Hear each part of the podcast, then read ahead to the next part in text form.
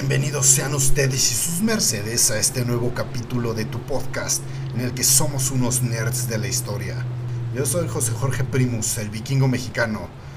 ¿Qué les parece que se van por su cafecito, o un tecito de canela o de limón, o su capuchino frío, o tal vez quieran un refresco y unas palomitas, o unos nachos?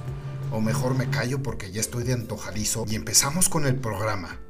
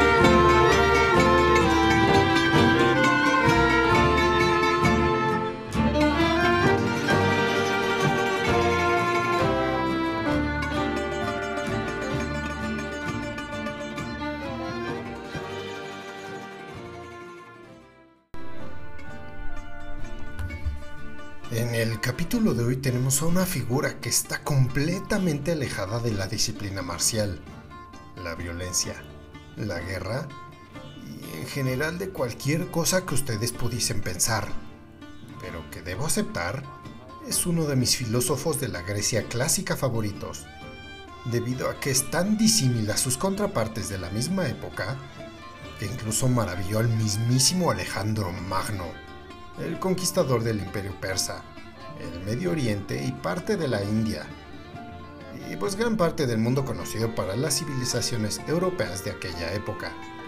Y miren que eso era bastante difícil, pues el verdadero amor de Alejandro Magno era el mismo, seguido tal vez del alcohol y las pachangas.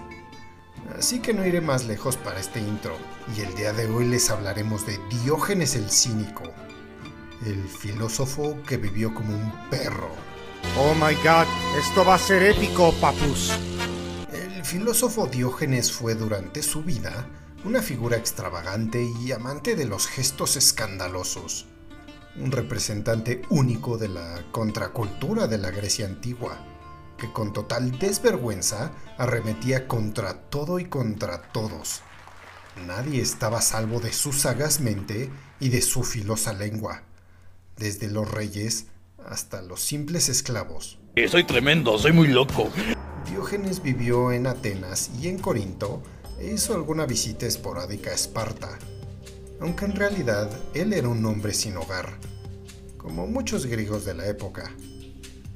La sumisión a los reyes macedonios y los continuos reveses políticos habían hecho del destierro una suerte común para muchos que, como Diógenes, la sufrieron a lo largo de su existencia.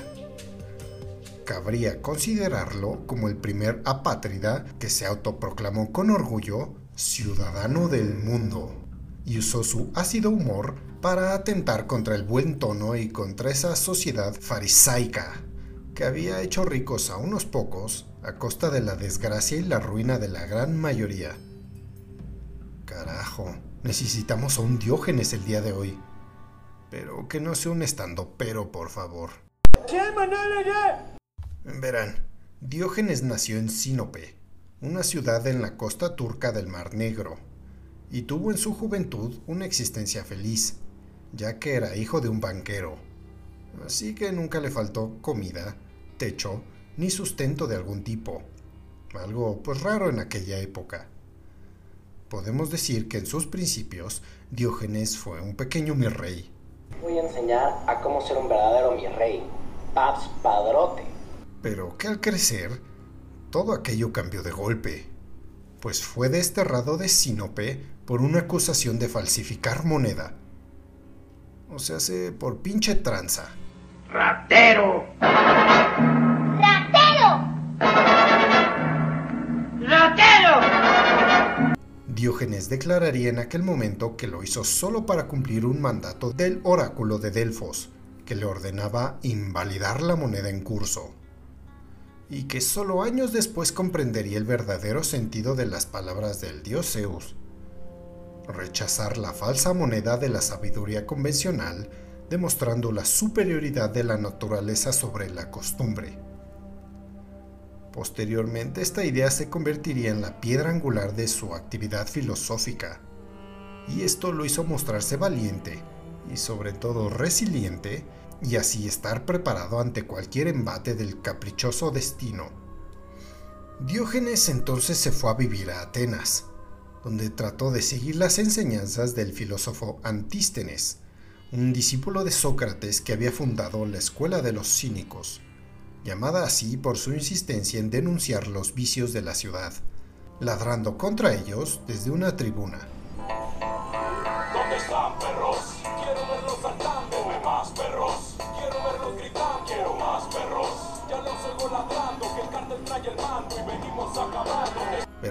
La etimología de la palabra cínico viene del griego kínicos, que significa canino, o sea, ese perro. Ya ven por eso de la ladrada. Mis queridos podescuchas, siempre aprenden algo nuevo en este podcast. Tanto empeño puso Diógenes en seguir a Antístenes que cuando éste lo apartaba de su lado a bastonazos, Diógenes le gritaba: Golpea, que no encontrarás palo lo bastante duro como para apartarme. Bueno, eso se escuchó mal, pero ustedes entienden la intención, ¿no?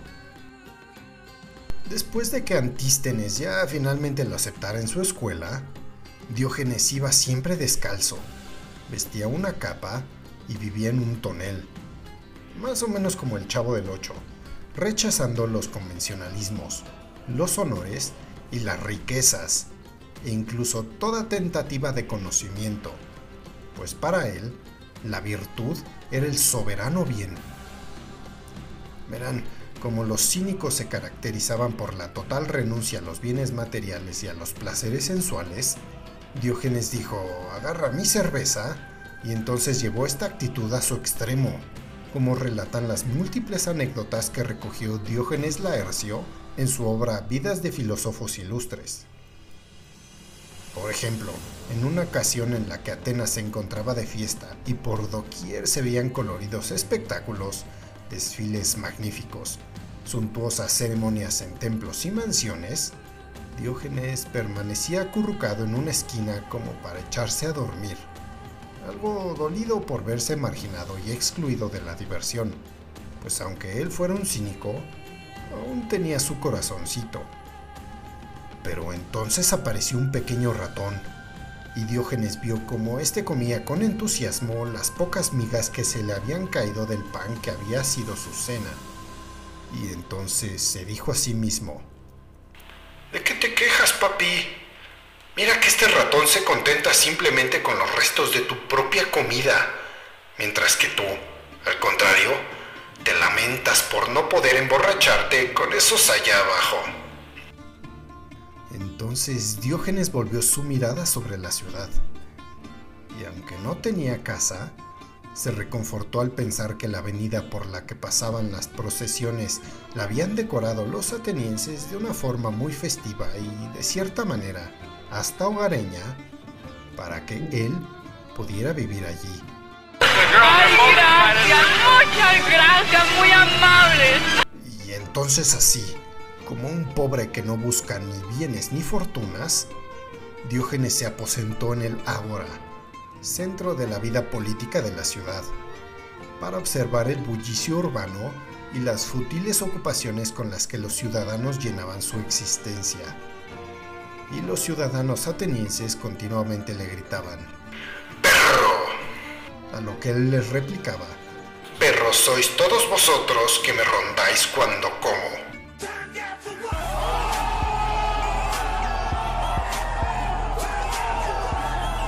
Diógenes abogaba por un estilo de vida minimalista, por decirlo menos, y lo ponía en práctica. El filósofo se basaba en la autosuficiencia y en un riguroso entrenamiento del cuerpo para tener las menores necesidades posibles. Con estos planteamientos, rompía con el ideal del hombre como un animal político, que todavía mantenían otros filósofos como Aristóteles. Diógenes también creía que la felicidad se lograba mediante la satisfacción exclusiva de las necesidades naturales en el modo más sencillo y práctico, sin estar condicionado por el peso de las instituciones de creación humana. Diógenes consideraba que las convenciones contrarias a estos principios no eran naturales y que debían ignorarse. Y como jamás le daban limosna, Diógenes denunciaba continuamente que la gente ejercía la caridad con los pobres y tullidos, pero no con los filósofos, porque estos creían que se podía ser cojo o ciego, pero nunca dedicarse a pensar sobre todo con una filosofía tan incómoda para la sociedad como la suya. Veo en esta ciudad a muchos que se entrenan duramente como corredores, pero a ninguno que haga el sincero esfuerzo de ser un hombre honesto.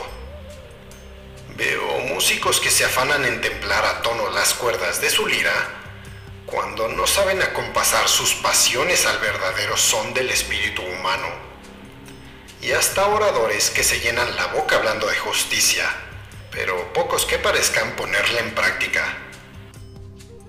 ¡Auch! Esto podría aplicarse aún hoy en día. Eso es... Verdad. Y así fue como Diógenes se acostumbró a usar en sus peregrinaciones por Grecia cualquier lugar para casi cualquier cosa ya fuera para comer, dormir o soltar sus diatribas. La tinaja de vino que le sirvió a veces de cubículo era toda una declaración de principios. El hombre habría de volver a la naturaleza a través de una rigurosa contención para conquistar su propia libertad. Diógenes prefería criticar el mundo desde la pobreza antes que vivir en una sociedad embrutecida por el dinero. Este modo de vida le valió el desprecio de otros filósofos, aunque aquello no parecía preocuparle demasiado. En efecto, Diógenes siempre se negó a tomarse en serio los debates que causaban furor en su época. Lo suyo, lo suyo era la práctica de unos pocos y sencillos principios éticos, ante los cuales los grandes sistemas filosóficos resultaban inútiles. También en este respecto existen varias anécdotas.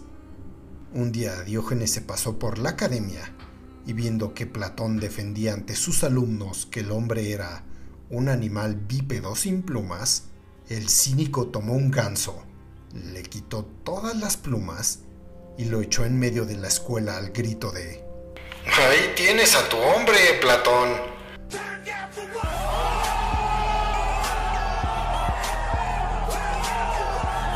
La austeridad era su norma de vida y ello le permitía ser independiente de cualquier necesidad.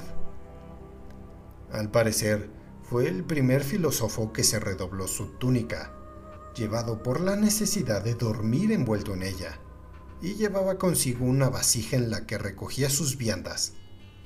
Se servía indiferentemente de cualquier lugar para toda actividad, ya fuese para desayunar, dormir o conversar.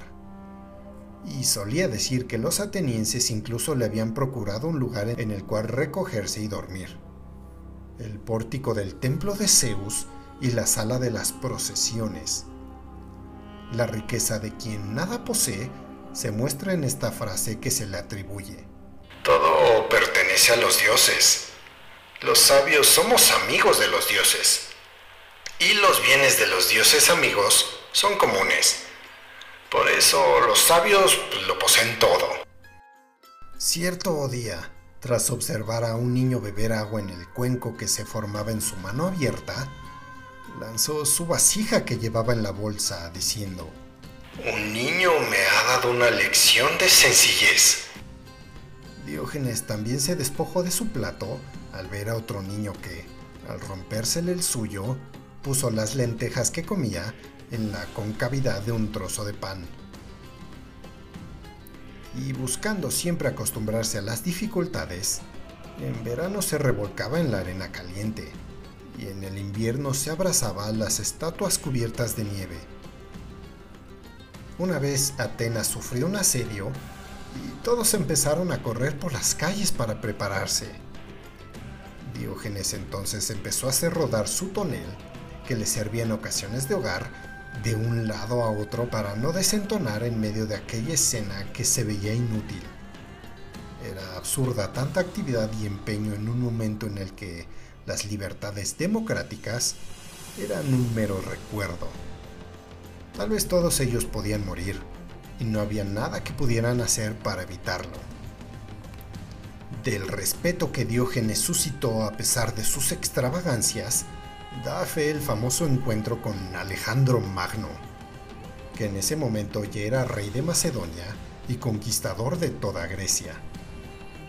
Llegado a Corinto, Alejandro Magno sintió deseos de conocer al gran filósofo, y aunque rondaba los 80 años en aquel momento, conservaba intactas sus facultades, y lo encontró sentado bajo un cobertizo, calentándose al sol, y Diógenes miró al rey con total indiferencia.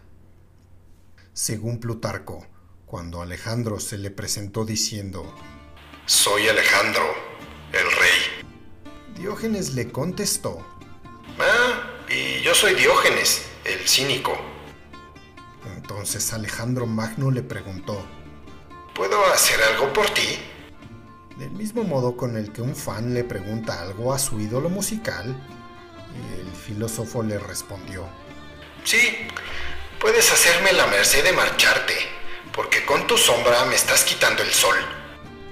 Y esto, lejos de enfurecer a Alejandro Magno, lo llenó de una profunda admiración, pues Diógenes, con total indiferencia, se había dirigido al conquistador de toda Grecia como si fuese cualquier pelafustán. Más tarde, el mismísimo Alejandro Magno le dijo a sus amigos, Si yo no fuese Alejandro, quisiera ser Diógenes. Aunque todos sabemos la verdad, pues a Alejandro Magno le gustaba el desmadre, la borrachera, la fiesta, el poder y pues eso de andar de Cusco y Coscolino, todo lo opuesto a lo que predicaba Diógenes. Al llegar a la vejez, uno de sus amigos le aconsejó que se relajara un poco de los rigores a los que se sometía continuamente, pero Diógenes le contestó, Esto es como siempre en la carrera, y cuando estuviera a punto de alcanzar la meta, se me aconsejara que parase. Y finalmente Diógenes murió en la misma pobreza en la que había vivido, como parece revelar este ruego al barquero del infierno, Caronte, que le sirvió de epitafio. Acoge, aunque lleves tu barca espantable de muertos cargada, perro Diógenes. No tengo equipaje, sino una alcusa, la alforja, mi mísera capa y el óvulo con el que pagan los muertos su paso. Cuanto en la vida tenía, todo ello lo llevo conmigo al infierno. Nada en el mundo he dejado. Cuando Diógenes de Sinope murió, los atenienses le dedicaron un monumento, una columna sobre la que reposaba un animal. Y no cualquier animal, sino un perro, símbolo del regreso a la naturaleza, o mejor dicho, a la autenticidad de la vida, cuya necesidad el filósofo sostuvo. Su vida no fue nada fácil. El desprecio a los placeres, el completo dominio del propio cuerpo, la anulación de las pasiones, de las necesidades y de cualquier vínculo social estable requieren de un gran esfuerzo, disciplina, prestancia física y de una indomable tensión moral. Diógenes poseía todas estas cualidades, así como una ferviente atracción por la sátira, la paradoja y el humor. Iconoclasta, profanador, contrario a cualquier tipo de erudición e incluso de propia cultura. Diógenes siempre prefirió expresarse mediante la acción, el comportamiento y las elecciones concretas, más que mediante textos escritos. Y como despedida les dejo la última anécdota. A un discípulo del filósofo Zenón de Elea, que sostenía la inexistencia del movimiento, Diógenes le respondió sin decir una sola palabra. Este se puso de pie y se echó a andar lejos de él.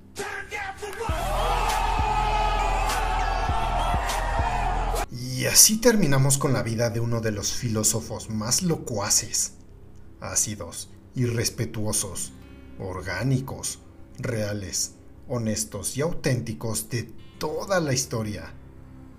Diógenes de Sinope, el cínico, del que todos podríamos aprender aunque sea un poquito.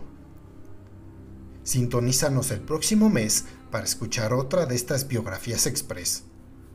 Yo soy José Jorge Primos, el vikingo mexicano. Vamos a seguirnos tomando ese cafecito, aunque en honor de Diógenes, sin disfrutarlo. Y nos vemos hasta la próxima.